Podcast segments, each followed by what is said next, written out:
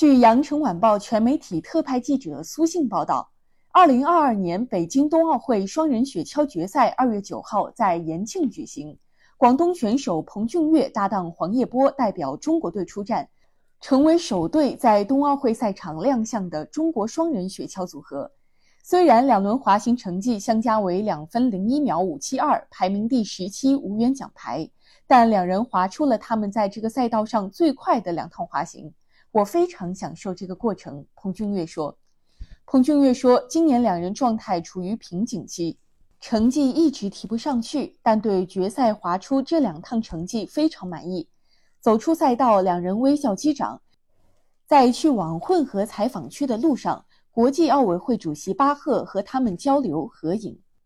巴赫主席跟我们说，让我们保持好状态，始终有一天冠军是我们的。还说我们米兰下一届冬奥会举办地再见。巴赫的鼓励让彭俊岳感到非常激动。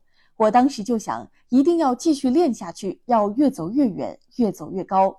此次冬奥会是中国第一次有运动员参加雪橇这个项目。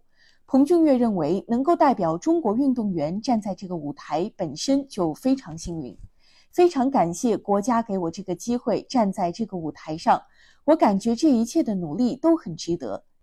当在赛道上滑行的很顺的时候，心情非常激动，比拿到好的成绩更加激动。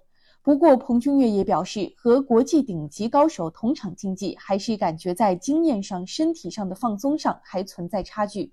彭俊岳是个广东小帅哥，他的高颜值也吸引了很多粉丝。在被问到偶像派还是实力派运动员时，他有些不好意思的笑了：“我还是更多实力吧。”感谢收听羊城晚报广东头条，我是主播经纬。